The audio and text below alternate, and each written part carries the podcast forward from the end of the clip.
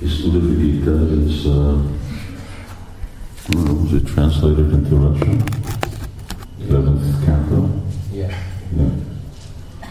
And it's very, uh, very, very important. That, uh, one sense, it's much more extensive involved with Gita